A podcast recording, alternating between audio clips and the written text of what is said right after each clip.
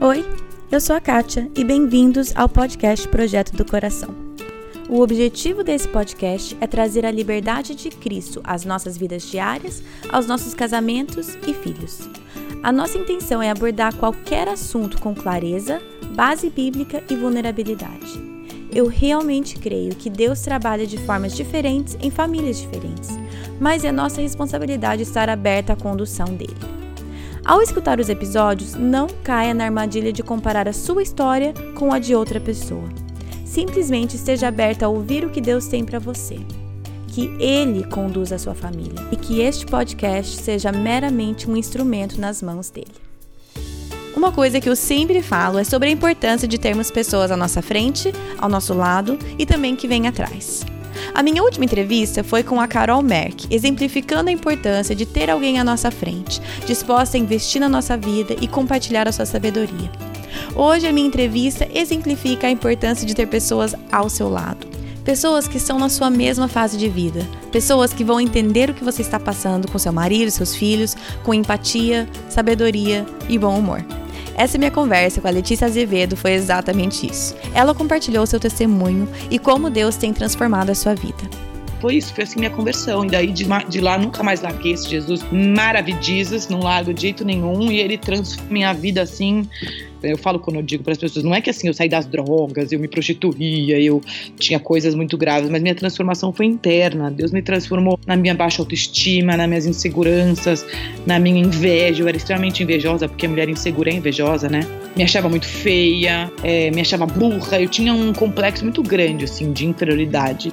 E, e Deus me tratou muito. Então eu falo para as pessoas, não adianta você tentar querer contestar, porque eu sei o que eu vivi.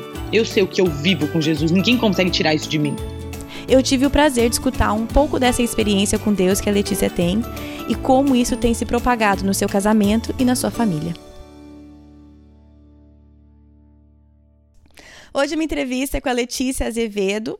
Eu acho que talvez vários de vocês já conhecem ela pelo Instagram. Menina, como que eu pronuncio o seu Instagram? Eu chamo Let's Mom. É isso aí mesmo. É isso aí? É desse jeito. Então, é. Letícia, vamos aproveita aí, já se apresenta um pouco para quem não te conhece e vamos conversar essa conversa. A gente conversou antes no WhatsApp, por acaso, que a gente não sabe como que vai ser essa conversa, porque geralmente tem uma pessoa mais, sabe, né? mais sóbria do outro lado e que eu sou a que é um pouco mais sem noção e a pessoa já, né? E aí a Letícia falou assim: "Não, não, eu sou igual". Então, eu não sei exatamente o que, que vai sair, mas vai ser bom, vai ser bom. é, então manda aí, Letícia, se apresenta um pouco pra gente.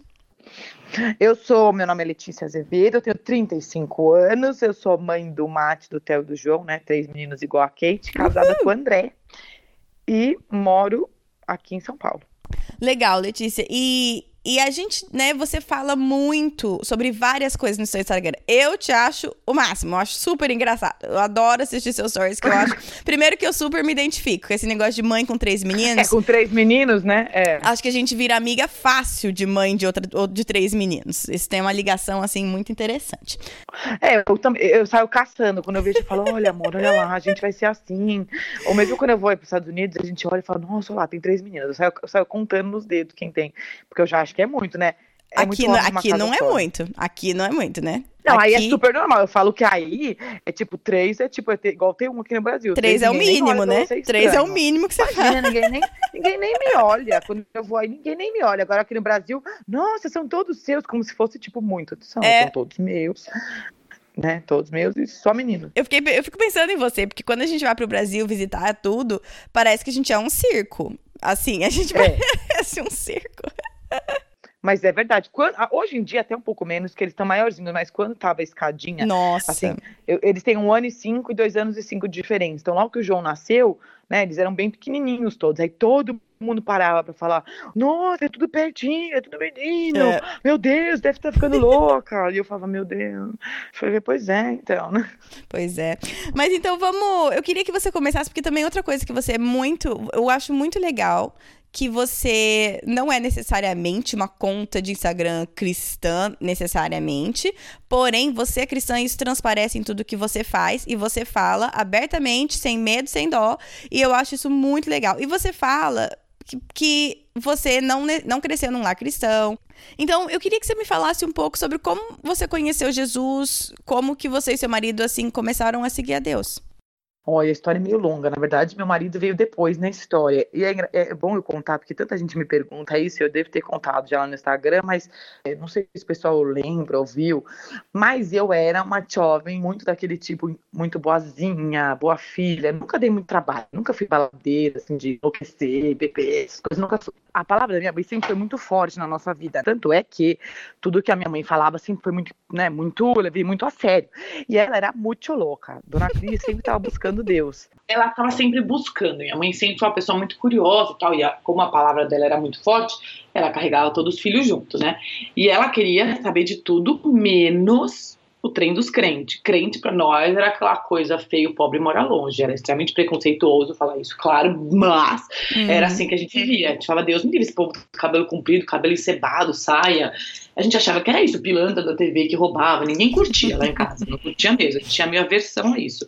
E como, na verdade, a gente tinha muito por causa da minha mãe que tinha, né? Uhum. Aquela coisa, mãe fala, filho escuta. E eu tinha uma única amiga cristã só, né? Que foi minha única referência, que eu falei, putz, conheço, sei um pouquinho, mas não nada que me atraísse muito, que eu falasse, ah, quero saber o que é isso aí. Eu achava meio estranho. Legal mesmo era as paradas loucas da minha mãe. E num carnaval de 2000, 2000, não vou lembrar a data, tá? Mas eu tinha 17 anos, uhum. a gente um ano antes, a gente foi viajar para um, um lugar e eu conheci um garoto. E aí você vê, né? Eu falo que Deus ele usa iscas maravilhosas e ele me fisgou. Na minha cabeça, claro, eu tava louca para namorar, né? Eu já contei aqui que eu era a menina insegura, novinha, adolescente, que ninguém queria saber. E aí eu fui viajar para esse lugar e eu conheci um menino que era lindo. Pra minha concepção, era assim, um deus grego, com uma família toda linda e tal, bem no estilo que eu gostava.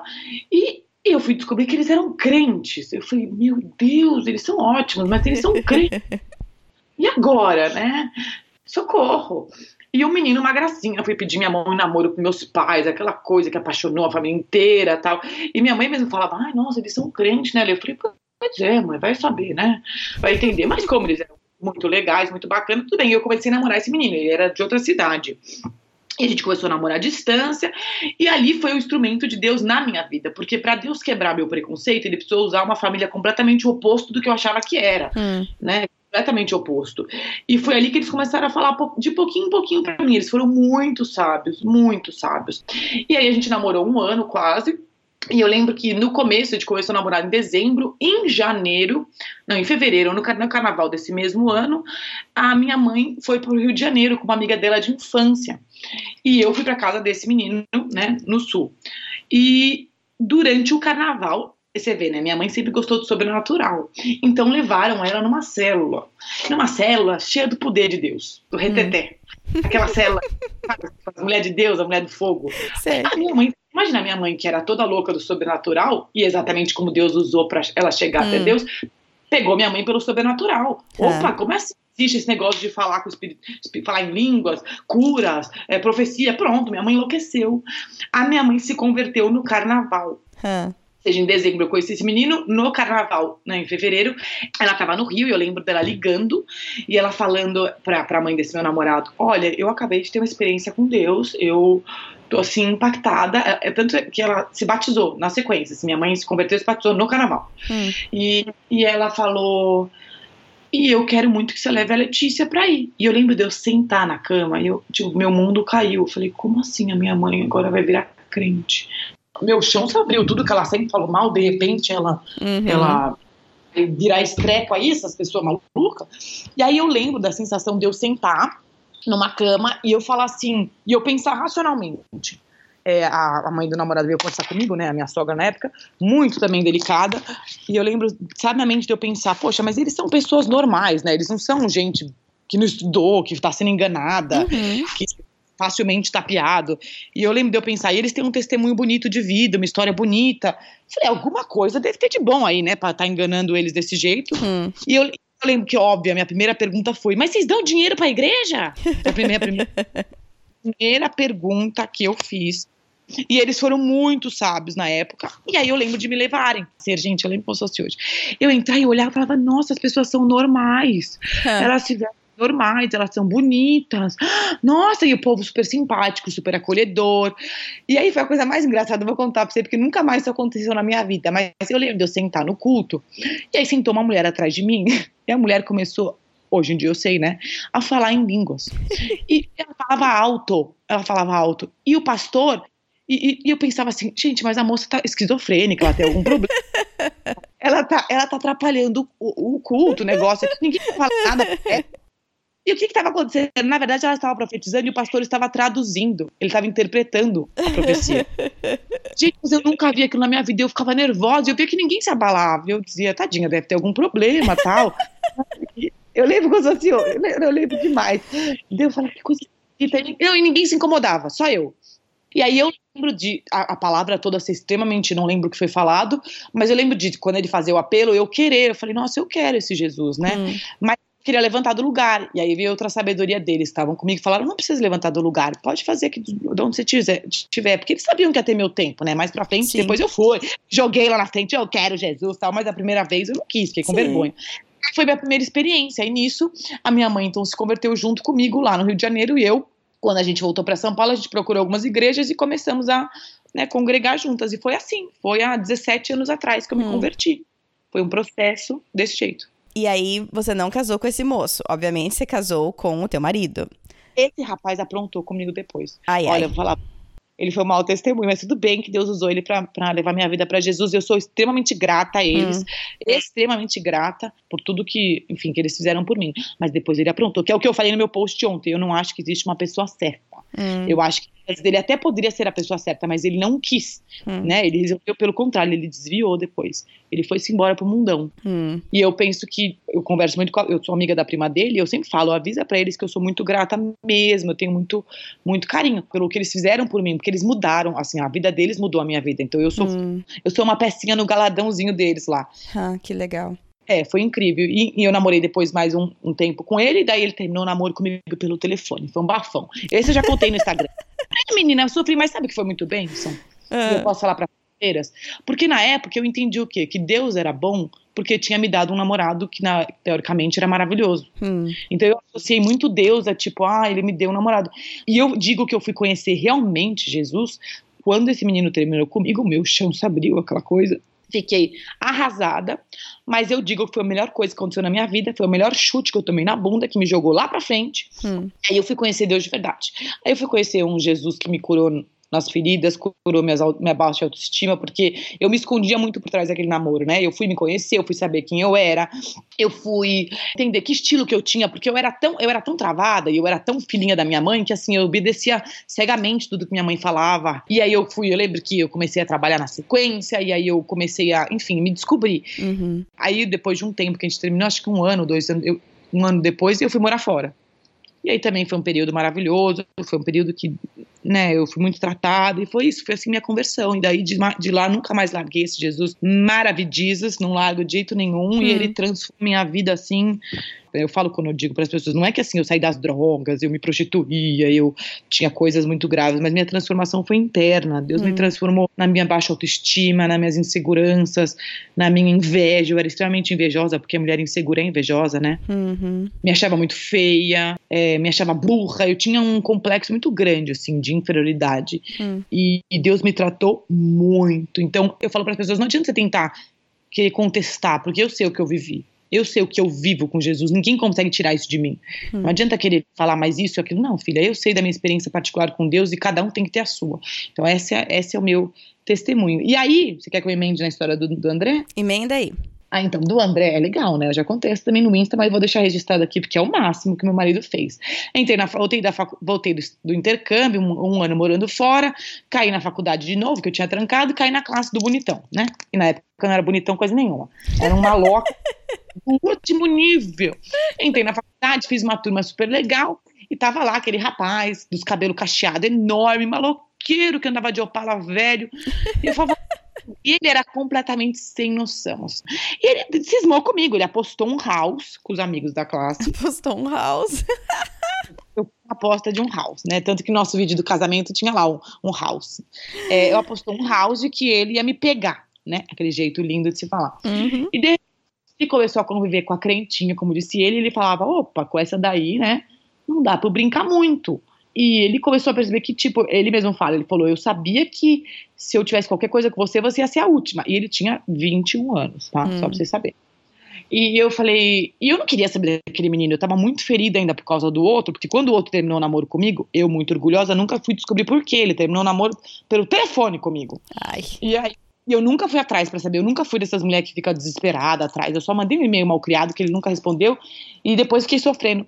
Mas também tem outra mão de Deus nisso, porque eu lembro de Deus falar muito claro durante o tempo que eu sofri muito, né? Porque eu acho que o problema de você tomar um pé na bunda é você não saber o motivo. Então a pessoa ficar querendo esconder o motivo. Uhum. E eu lembro de eu, Deus falar muito claro para mim: não vá atrás dele. Não vai mesmo, não fica, jamais me arrastaria atrás de ninguém, mas não vai atrás dele, porque eu vou preparar o tempo de você encontrar com ele. Eu tinha certeza, tinha certeza que um dia eu encontraria com esse ex para poder entender o que aconteceu, mas eu nunca fui atrás.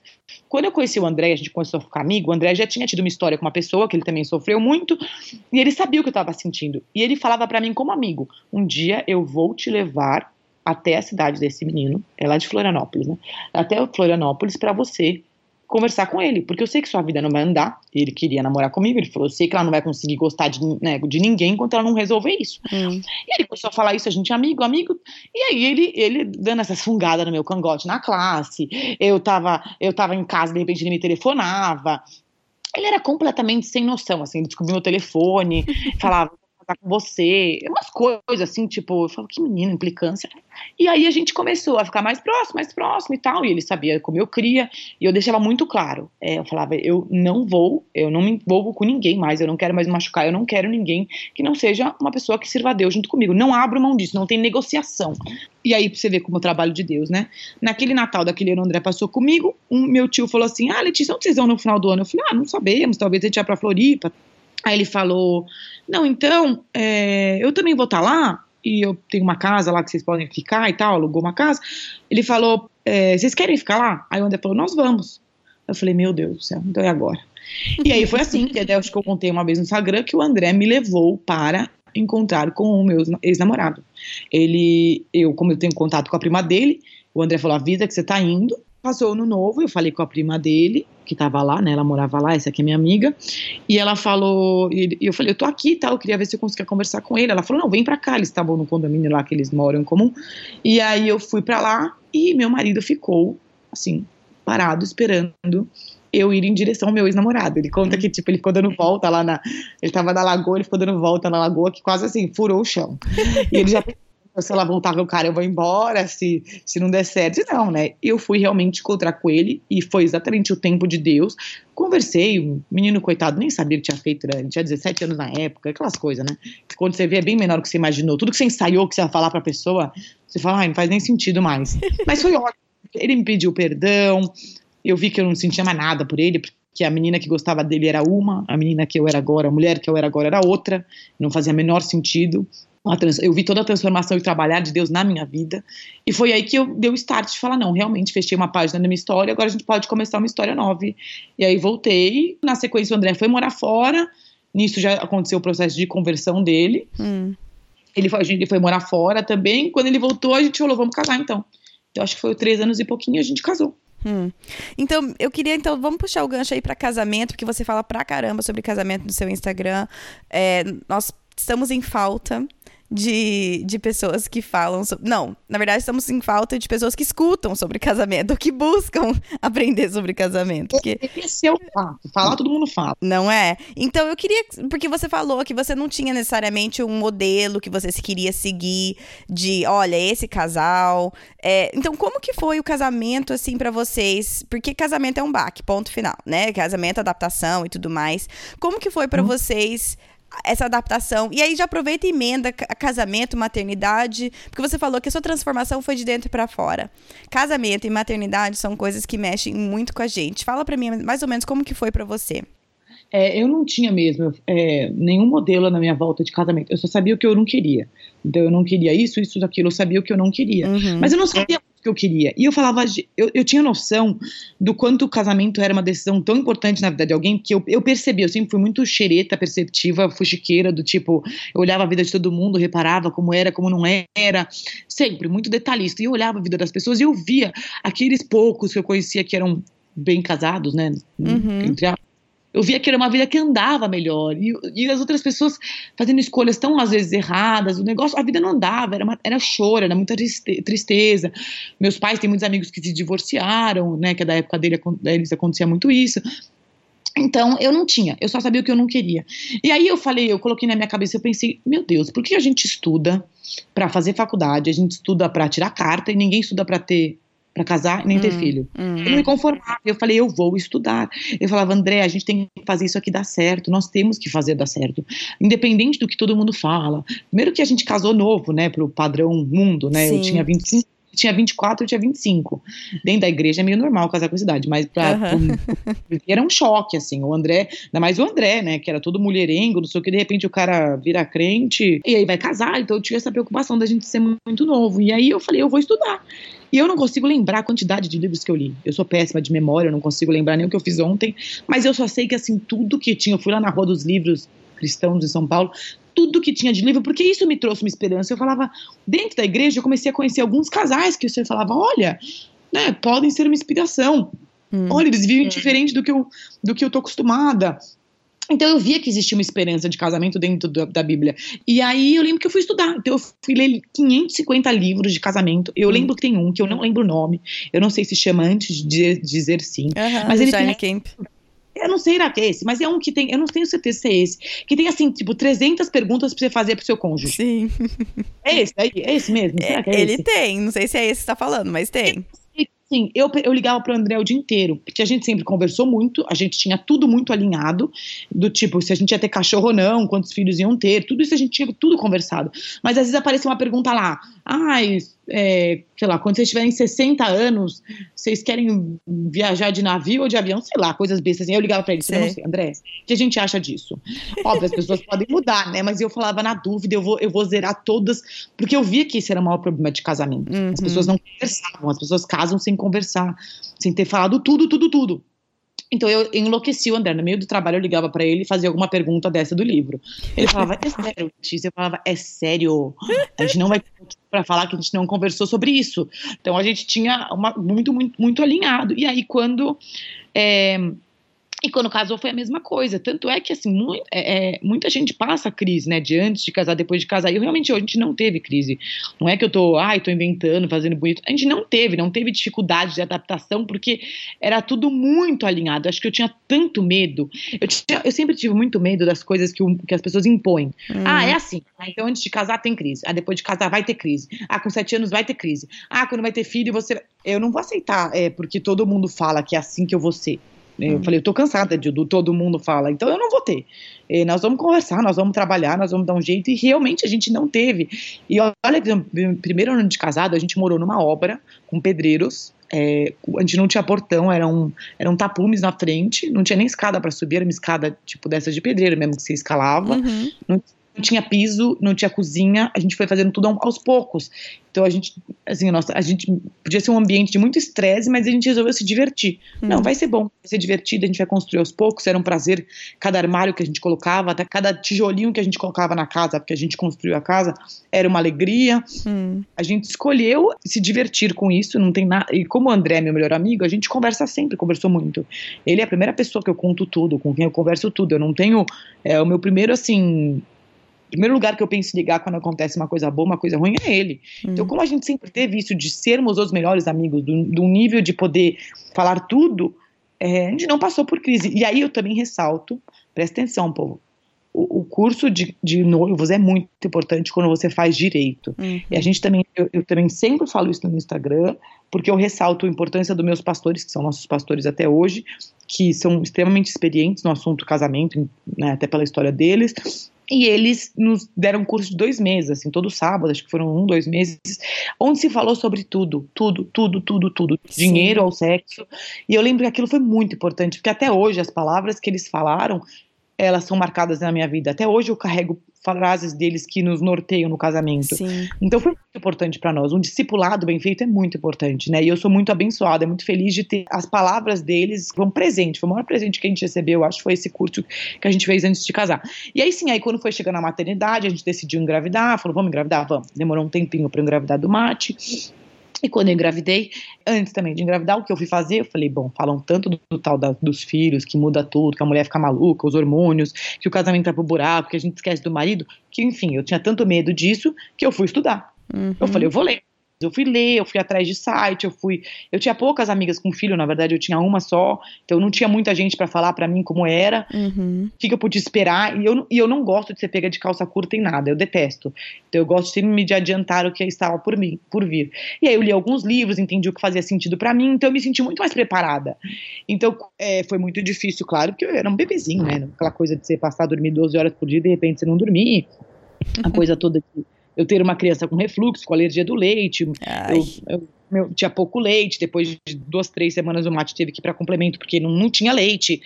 Então eu tive todas essas dificuldades, mas eu achei mais fácil do que eu pensei que ia ser. Hum. Achei mesmo. Até porque eu sou uma pessoa de rotina, eu sou uma pessoa que gosta das coisas dentro de um, de um controle. E uhum. o Mate hoje eu vejo, ele era uma criança considerada um anjinho, né? Ele é muito bonzinho.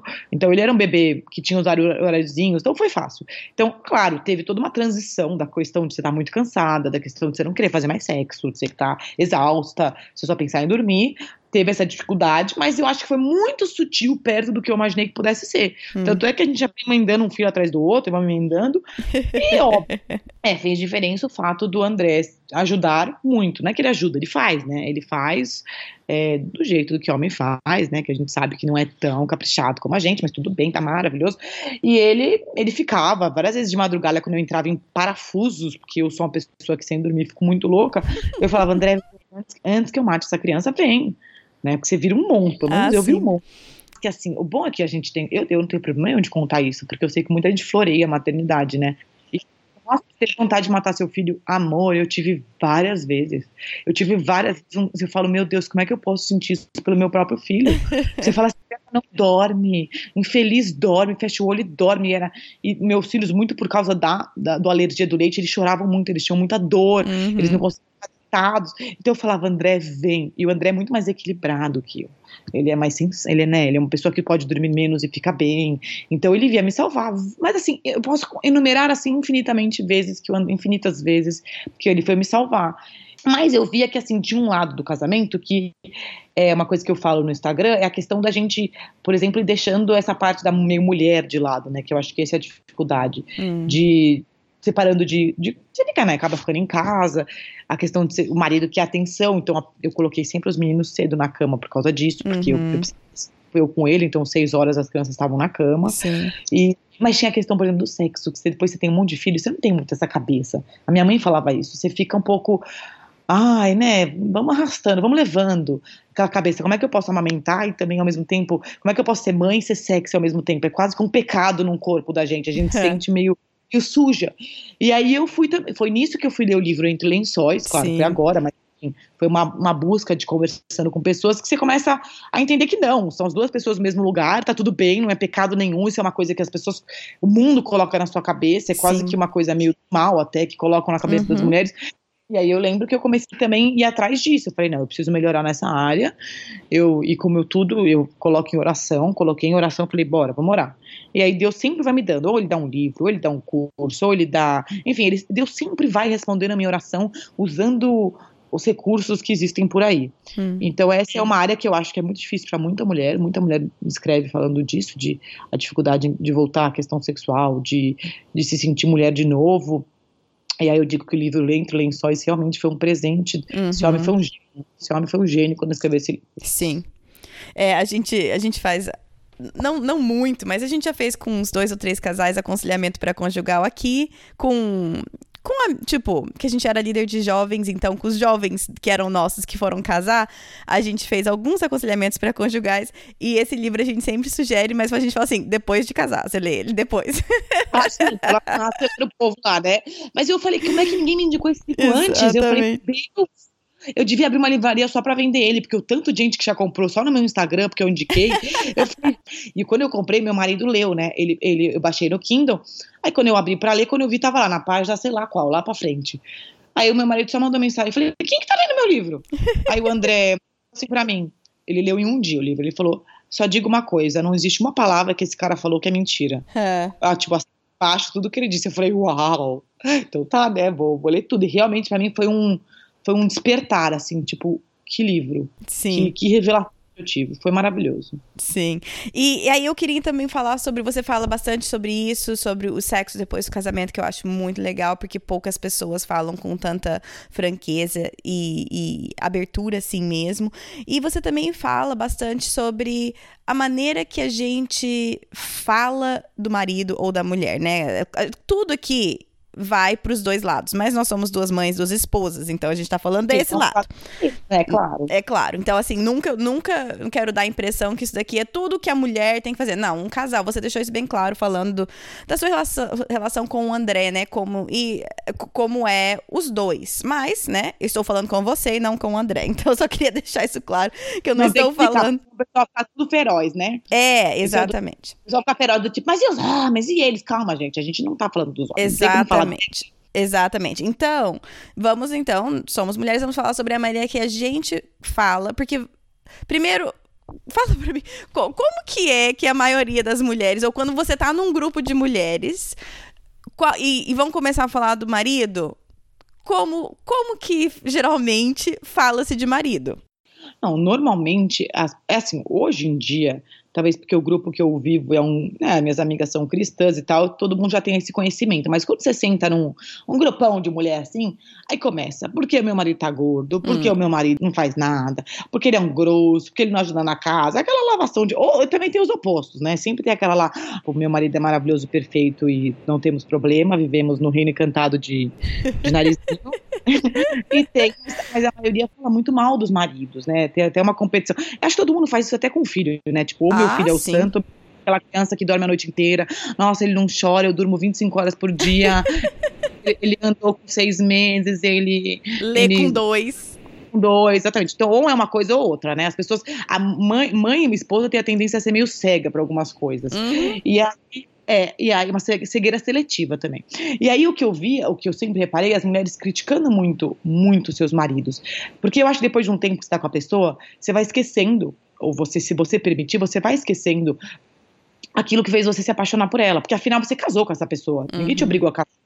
É, eu não conheço pessoas que tenham sido obrigadas a casar. Deve existir, mas não, não é o caso da gente aqui no Brasil. E aí você fala, por que, que eu me apaixonei por esse cara? Onde foi? Né, Alguma coisa de bom esse infeliz deve ter. Porque alguma coisa ele tem. Não é possível que ele virou esse monstro todo. E uma vez eu fiz uma pesquisa no Instagram das mulheres falando, e eu perguntei, as reclamações que você faz do seu marido, ele já tinha antes de casar ou Hum. não? E aí, sei lá, era 70% dizia que, que realmente já, o mari- o marido já era assim antes de casar. E aí a pessoa, eu falava, então, se ele já era assim antes de casar, que raio você tá reclamando, minha filha? Você quis ele desse jeito? Hum. Né? Não, quer dizer, não quer dizer que a- as pessoas esperam que, as- que os maridos vão mudar depois que casarem. Sim. E não vão mudar. Talvez ele até piore algumas coisas, né? Não vai mudar. Então entenda que se aquilo que incomoda no namoro vai incomodar duas vezes mais no casamento. Uhum. Eu acho que é aquela coisa, não vou tocar nesse assunto, porque vai que estraga o que tá sendo tão bom nesse momento. Não vou Uhum. falar disso, vou falar desse problema, dessa relação dele com a mamãe, que ele é filho de mami. Não vou falar, porque vai que né, ele depois não quer casar comigo e eu fico sozinha pra titia. Então o povo vai aceitando e vai tacando os trem pra baixo do tapete e aí uma hora ela quer tirar, porque o tapete tá tão grande que você tropeça nele. Sim. E aí eu, eu vejo que as pessoas expõem, acabam, né? se Passa o tempo, passou o oba-oba, a paixão do começo do casamento e tal. E começa, ah, mas ele é assim, ele é muito parado, ele é muito, ele é muito, não faz nada com os filhos, principalmente quando nasce filho, né? Porque daí você Uhum. começa a ficar que o cara não faz nada, ou ele trabalha demais, ou ele não ajuda com a criança. E aí o meu, meu ponto sempre é, gente, é, eu acredito muito, isso realmente eu aprendi com a minha mãe, minha mãe sempre falou isso, que uma mulher ela faz um homem. Pode falar o que quiser, filha, pode querer inventar o mundo, pode vir o ismo que quiser. Nós temos um papel muito importante de fazer um homem. Uma casa, por isso que nos chama de mulher sábia, né, que edifica ou destrói sua casa. Porque nós temos muito poder de tipo, não, vamos pegar o que o cara tem de bom e bola pra frente. E vamos incentivar ele nisso. E vamos colocar ele pra cima. É, vamos, vamos, vamos ajudar ele. Então o cara tá pra baixo, tem cara que tá pra baixo, a mulher vai lá e ainda chuta. É, é isso mesmo. Né, As pessoas entram num ciclo vicioso. Ah, Sim. mas ele é assim, mas ele é assim, e o marido também é assado. E aí ninguém se entende. Então quer dizer que meu marido não tem defeito? Filho, ele tem uma lista deles, eu tenho outra lista delas. Mas eu decido escolher olhar para as coisas boas do meu marido, Uhum. incentivar ele na elogiar no que ele é bom E claro que as coisas ruins você vai trabalhando, você vai lapidando, mas eu vou olhar e eu vou incentivar ele nas coisas boas. Por o outro lado também, então, é, isso a gente tem que entender, que a gente não tem que ficar expondo nossos maridos para os outros. Uhum. Claro que assim, vez que eu quero matar o André, eu tenho algumas amigas que eu posso ligar e falar, amiga, quero matar o André. Ah, sim. Né, eu quero esgoelar ele. Outro dia eu quis esgoelar ele. Ainda bem que uma amiga minha muito querida chegou, sentou comigo, eu falei, eu vou matar o André, amigo. Mas é gente que você confia, é gente que, tipo, te entende. É totalmente diferente, né? Abrir para uma amiga, para uma pessoa de confiança, do que para alguém que, né, ou só lavar roupa suja na frente dos outros. É, e a pessoa vai. Porque você vai lá, gente, a real qual é? O mundo é mau. As pessoas querem mesmo é que você se lasque no seu casamento. Ainda mais se ela estiver lascada no dela, ela quer companhia pra se lascar junto. O que ela quer é isso. Ela quer, tipo, ah, então tá, você tá ferrada, vamos se ferrar, vamos falar mal deles mesmo. São tudo uns uhum. bananas, tudo parado. Então é isso que as pessoas querem, gente. Uhum. Elas têm a tendência a querer que arrumar alguém pra ir pra baixo do poço com elas. Sim. Dificilmente alguém vai sentar pra você e falar. Por isso que eu falo muito, gente, não abra a boca do seu casamento para quem não tem, não abra a boca para quem não tem um remédio para sua dor. Porque as pessoas vão falar pra você, separa mesmo, tem um caso mesmo, né? Vai ter. É, é assim mesmo, o que, que tem? Que é? Então, esses são os conselhos que muita gente dá. Então, você, claro, você tem que ter alguém de confiança que você possa virar e falar, amiga, eu tô com muita raiva. E ela possa virar, não, amiga, tudo bem, vamos orar, vai passar, porque ele fez isso. E não vai ficar falando para você, nossa, é isso mesmo, ele tá sendo um sacana, separa dele. Não, hum. é. Dá, dá, dá, o troco. Sim. Isso é muito. Dá a gente fala, dá o Aí ele te traiu, dá o troco, menina. Como se isso funcionasse. Hum. Desde quando isso funciona? Sim. E aí. Então é isso que eu acredito. Por um outro lado, eu também digo que as mulheres não têm que ficar vendendo seus maridos para os outros, né? Eu, eu acredito muito nisso, tipo, não fique vendendo o seu marido para os outros também, até porque, né, 90% dos casos que as pessoas acabam tendo é com gente muito próxima. Sim. É sempre com amiga, muito amiga, com, né, com a, enfim, é, é, os bafão é sempre local, é sempre uhum. de alguém Sim. Então eu, eu, essa recomendação de você ter um equilíbrio de você também não expor seu marido negativamente. Normalmente a linguagem do amor de um homem é a palavra de afirmação. Sim. Então quando você começa a detonar um cara, no sentido de detonar ele pros outros, expor eles pros outros, sabe aquela coisa de você tá num grupinho de vários casais, você começa, ah, mas ele faz isso. Ah, e você expor de ridicularizar a pessoa. Sim. Uma coisa é expor brincando. Eu e o André, a gente super brinca, sacaneia um outro. Mas uma outra coisa é você expor ridicularizando a pessoa. Sim. E aí você, você diminui, né?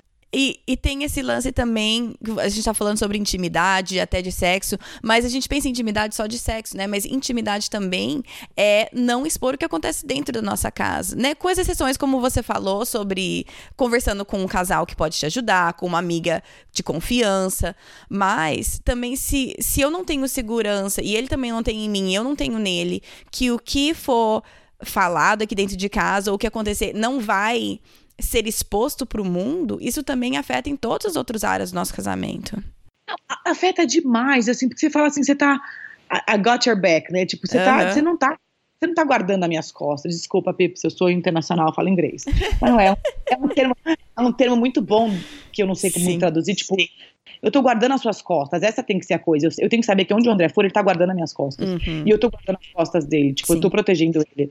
Ele pode fazer um monte de coisa errada, ele pode ser defeituoso, ter né, os erros que tiverem, mas eu tô protegendo ele. Eu não vou. Ai de quem falar, sabe? Nesse sentido que eu tô falando. A gente tem que um guardar as costas do outro. Sim. Nesse, nesse quesito, eu acho que as pessoas têm, faltam sabedoria hoje em dia. E aí o que, que acontece? Eu falo que Satanás ele é tão sujo, porque o que, que, ele faz? Ele começa a ter um problema no seu casamento, aí você tá lá sensibilizada, querendo alguém para conversar, aí ele manda quem? Ele manda aquele carinha fofinho do trabalho para falar com você. Hum. Aquele carinha fofinho para falar para você, mas não fica assim, ele falou que você é assim, mas você não é, você é linda. E aí é uma cadeia, é um dominó de destruição. E aí uhum. você vai uhum. começar o quê? Nossa, mas meu marido tá falando isso e esse cara tá falando aquilo. Opa, e aí você vai ter um caso. É. Batata, vai ter um caso. Pode saber que vai ter um caso. Se não tem um caso, se não tiver um caso físico, você vai ter um caso, uma traição emocional, Sim. que já é uma, uma traição. Então, eu, é, é são ciladas muito, muito simples que você tem que se adiantar a elas para que você não caia. Sim. Muito simples que é a forma da gente proteger a nossa casa, né? Subir nossos muros é isso. E, mas sim, você tem que ter alguém de confiança para conversar, você tem que ter uma mulher de preferência, não, não, não vai se aconselhar com homem, pelo amor de Deus, mulher. Não. e vai se aconselhar, você tem que ter, que isso é ser corpo de Cristo, isso é ser, né? Isso é, isso é uma ajudar a outra, uma aconselhar a outra, e nós temos que estar disponíveis para isso, né? uhum. né? Inclusive a Bíblia fala as mais velhas aconselhar as mais novas e tal. Sim. É, e, e, eu sei, eu queria encerrar, eu nem, nem falei isso aqui para você, mas você também fala muito abertamente pelo no fato que você faz terapia. E por mais que a, a, a, mentalidade tenha mudado recentemente, as pessoas têm sido. O preconceito tem caído, mas eu acho que ainda vale muito a pena falar e bater nesse ponto. E eu gostaria que você falasse um pouco sobre isso, porque eu acho extremamente válido normalizar e, e, e falar sobre a, o valor que isso tem dentro da sua própria vida, mas também de vida conjugal, em família e tudo mais. Filha, o André fala assim para mim: Letícia, você não pode parar a terapia nunca. Porque uma época eu fiz terapia e aí eu parei com o o João nasceu e tal. Aí ele pra mim falou assim: você precisa voltar você precisa voltar. Começa a dar chute na minha cabeça, ele fala, volta pra terapia, amor, volta, é bom fazer. então, eu, eu, gente, pelo amor de Deus, terapia o mundo deveria fazer. Nós seríamos melhores se nós fizéssemos terapia. Hum. Assim, acima hum. de qualquer coisa, você ter uma hora do seu dia, principalmente para quem é mãe, uma hora do seu dia que você se tranca no lugar e você vai falar com alguém que não tá lá para te julgar, não tá lá para te apontar o dedo, não tá lá para dizer se é certo ou errado, enfim, ela tá lá só para te ouvir. É tão importante porque a gente não tem tempo de fazer isso. Uhum. Então, a terapia me tirou de lugares e de buracos e me fez ver coisas. É, também foi resposta à geração na minha vida. Eu estava numa época tendo uns surtos assim, e eu comecei a fazer terapia e ela me tirou dessas, dessas, dessas cobranças que eu tinha. Ela organizou algumas coisas na minha cabeça. Eu, assim, eu amo fazer terapia. Hoje é meu dia de terapia, eu já estou ansiosa por ele. Hum. É uma. É, então, pessoas, se vocês têm condições, inclusive esses dias eu divulguei até no meu Instagram para fazer por Skype, quem não podia, com uma uma pessoa que eu conheço. Uhum. Não, não tem vergonha disso, porque terapia não é gente louca. Não. Se é gente eu sou muito louca e tá tudo bem, então também sou louca. Porque é, é, assim, é um tempo que você precisa para muita coisa se organizar na sua cabeça. Uhum. Foi e é muito benéfico para mim. Me ajudou a entender coisas do meu passado, dinâmicas da minha família, eu quebrar alguns vínculos que eu tinha com a minha família ainda que me atrapalhavam, que atrapalhavam o meu casamento. O André, ele, ele fala que ele é o maior, assim, usuário dos, dos frutos do meu casamento, do, do, da minha terapia. Ele, é. ele, diz que é um, um, presente. Então, realmente, eu acho uma, uma besteira ainda ter essa mente. Uhum. Por quê? Uhum. Porque a gente tem que passar por forte. Eu acho que é por isso que as pessoas não falam. Exatamente. É assim, eu tenho que ser sempre forte. Eu tenho, eu tenho que, que dar conta de tudo. Tudo. Eu tenho que ser bem resolvida, eu tenho que ser maravilhosa, uhum. eu tenho que não ter dificuldades. E então, sem ajuda para nada disso, né? Exatamente. Então, quando eu falo, por exemplo, que eu tenho ajuda em casa, gente, eu não, não dou conta. Você dá conta. Você dá conta de três crianças de uma casa. Eu não dou. Dou conta nada, eu... minha casa tá um desastre. mais conta que eu. Eu não sei cozinhar, não sei fazer um arroz, pelo amor de Deus. E eu, eu não tenho que esconder isso das pessoas. Porque muita gente fala, ai, mas ela consegue porque ela tem ajuda. É verdade, filho, eu só consigo porque eu tenho ajuda.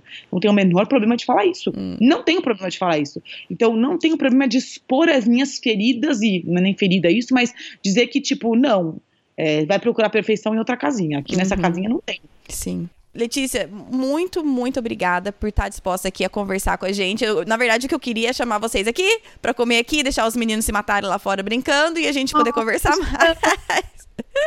Já que eu vou. Pode vir, pode vir. A casa é grande, o caos já está bem instalado, então nem vou perceber.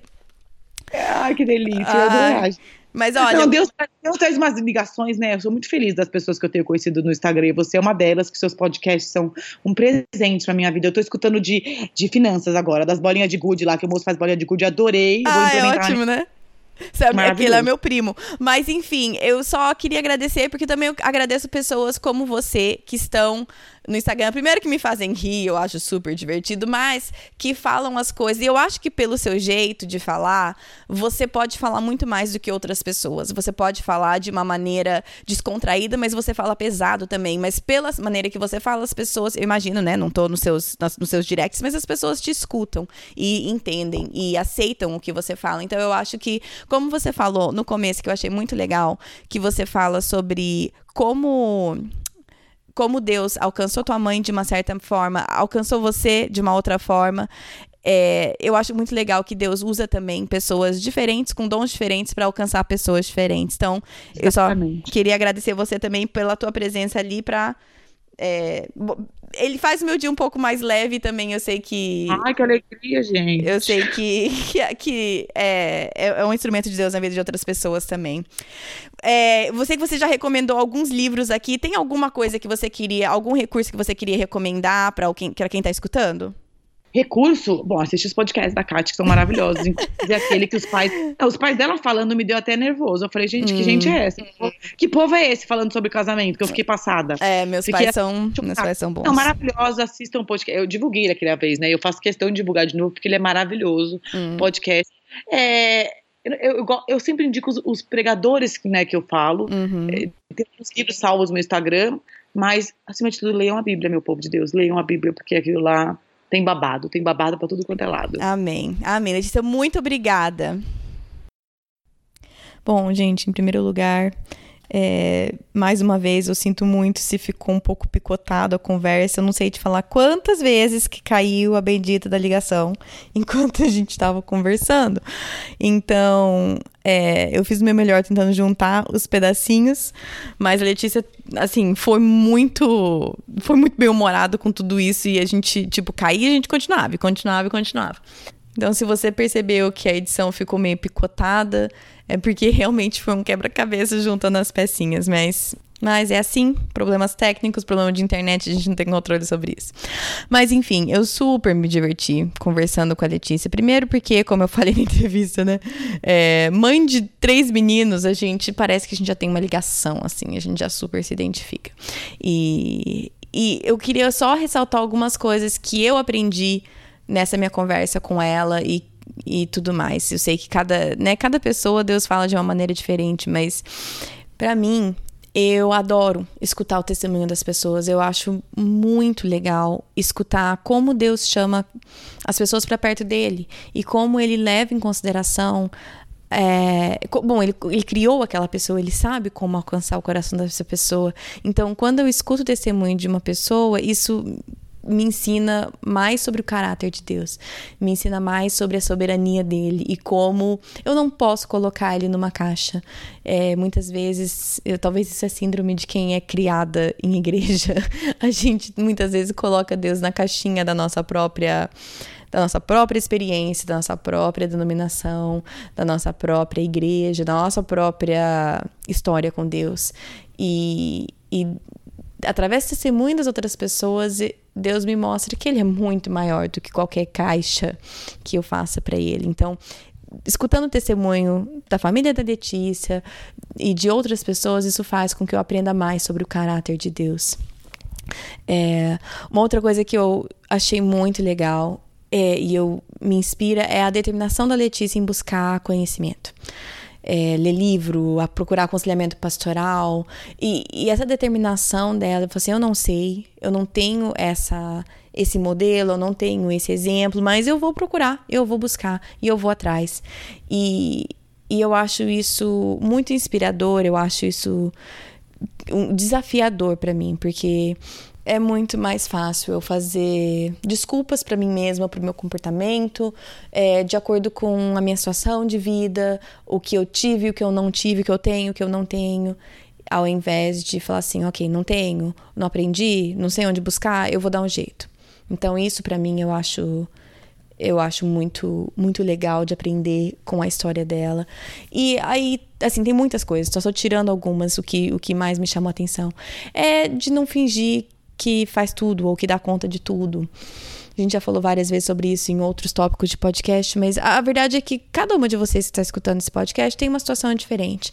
Uma situação familiar diferente, uma situação financeira específica, uma configuração de trabalho dentro do lar diferente. Mas a verdade é que todas nós imagino, lutamos com essa necessidade que a gente tem de mostrar para o mundo que a gente dá conta de tudo, né? E a coragem em admitir que não, eu não dou conta, é, ela é grande, ela é necessária e ela está em falta. Porque nessa era de redes sociais, muitas vezes o que a gente mostra é. O que a gente escolhe mostrar é, é a perfeição. Ou é eu dando conta de tudo. Então, essa coragem em admitir, não, eu não dou conta. Talvez o seu não dá conta é diferente do meu não dá conta, que é diferente da Letícia não dá conta. E mas essa coragem de admitir que não, nós não damos conta sozinhas. Eu também aprendo demais com a Letícia, com a ousadia que ela tem em falar sobre as coisas. Eu não sou uma pessoa tão oh, ousada, eu diria. Eu tenho mais receio do que as pessoas vão pensar de mim, eu tenho mais. Eu, eu sou uma pessoa mais medrosa, assim, de falar sobre certos assuntos. Deus está trabalhando isso na minha vida, mas é uma coisa que eu esse desejo de agradar os outros é forte no meu, no meu coração. Esse temor de homem, se a gente vai falar em termos espirituais, é uma coisa difícil. Então, quando eu vejo uma pessoa como Letícia, que é bem ousada no jeito de falar, que fala as coisas sem medo, Deus usa isso para me mostrar também um pouco do caráter dele ele usa para me mostrar o quanto eu me importo com o que as outras pessoas pensam e como que eu só devo me importar com o que ele pensa. E essas lições são aquelas que, com certeza você tem as suas, eu tenho as minhas, mas aquelas lições que vez após vez Deus tem que tratar no meu coração. Essa é uma delas para mim, de não me importar com a opinião dos outros, com agradar outras pessoas. Isso é um daqueles pontos que pegam no meu coração. Então, isso também foi uma outra coisa que eu aprendi. Então, eu não sei quais foram as coisas que tocaram o teu coração, mas essas são algumas alguns dos pontos que eu queria ressaltar que, to que tocaram o meu coração. E, e aí eu sempre falo isso eu não sei se eu nem. Provavelmente nem preciso falar mais isso, porque vocês são todas inteligentes e sabem. Mas, quando a Letícia toca no ponto de terapia, a importância, eu queria que ela falasse sobre isso, porque, como eu falei na entrevista, eu acho importante normalizar isso. Mas eu sempre preciso colocar ressalva que existem profissionais excelentes, existem profissionais é, cristãos, bíblicos, e existem profissionais não tão bons, em, como em qualquer área. Existem profissionais que vão te dizer algo que entre em conflito com a Bíblia. Existem, enfim, todos vocês sabem disso, mas eu não posso não ressaltar isso. A importância da da terapia é grande, a importância de normalizar isso é grande, a importância de, de encontrar um profissional um conselheiro, um terapeuta, um psicólogo que que fala as coisas pautadas na Bíblia e que vá te levar para o que a Letícia estava falando, a transformação que Deus tem feito no coração dela de dentro para fora, um profissional que vai te ajudar a ver que essa transformação vem através de Deus e vai te ajudar com isso, porque ele tem formação para isso, mas que vai te mostrar que a transformação vem através de Deus do Espírito Santo. Isso também é extremamente importante. Então, eu sei que vocês estão careca de saber disso, mas eu preciso falar isso porque não não é toda terapia que é igual, não é todo profissional que é igual. E se alguma terapia está te levando para longe da Bíblia, para longe dos ensinamentos da Bíblia, aí você tem que dar uma pausa e, e colocar isso perante Deus. Porque, como a Letícia falou, aí no final leiam a Bíblia, porque tudo está ali. Então, né, eu preciso dar, eu preciso colocar essa ressalva. Bom, gente, vamos encerrar aqui. O episódio da semana que vem é o Clube do Livro, segundo Clube do Livro. O livro é O Maravilhoso e Bom Deus, do James Smith. Eu e a Ellen estamos de volta para falar sobre isso. Tem um episódio de umas três horas de duração. Tô exagerando, mas é longo. E, e, é um livro que esse eu já tinha lido no último, a Ellen já tinha lido e eu que corri atrás, né? E li quase todo ele, mas não terminei. E esse daqui foi um que eu já tinha lido, e a Ellen é muito mais responsável que eu, e ela leu ele inteiro, né? E a gente conversa sobre ele. Então, se você já leu e quer aí escutar para participar, entre aspas, da conversa com a gente, ótimo. Se você não leu, mas fala assim, nossa, eu queria ler, mas não vai dar tempo, a resenha tá aí para isso. Então esse é o episódio da semana que vem, o Clube do Livro, sobre o livro Maravilhoso e Bom Deus, do James Smith. Muito, muito bom. Esse foi o livro que escolhemos nessa prática, para da prática de comunhão com Deus. Falei de semana que vem. Ah, e tem um devocional no site, tudo sempre, todo episódio tem um devocional no site para te ajudar a justamente isso, te levar de volta para a Bíblia. Então, todos os recursos estão no projeto do coração.com. É, tem a, tem a, se você quiser acompanhar nas redes sociais, tem no Facebook, Projeto do Coração, tem um grupo no Facebook também, e tem no Instagram, é PDC Podcast. Como sempre, me manda foto, ou se você vai postar, me marca, do que você faz enquanto você escuta o podcast. Acho super divertido acompanhar vocês com isso. A Joyce Silveira Neto, ela fez, ela que foi minha entrevistada do, do episódio 15. Ela me mandou uma foto dela e do marido no carro, correndo em Porto Alegre, fazendo as coisas, fazendo um monte de compra, tudo que eles precisavam fazer e escutando o podcast no carro. Achei super legal, Joyce. Obrigada por ter mandado essa foto. Muito divertido pensar em tudo que vocês fazem enquanto vocês escutam um podcast. Então, é, se você lembrar, tira uma foto do que você está fazendo, ou posta, ou me manda, ou me marca, tá bom? Um, que mais, que mais? Ah, uma coisa. Eu estou com uma ideia aqui que, como no, no final do ano passado eu postei a ideia do calendário do advento e várias de vocês participaram e foi super divertido, nós vamos fazer outro calendário de advento esse ano.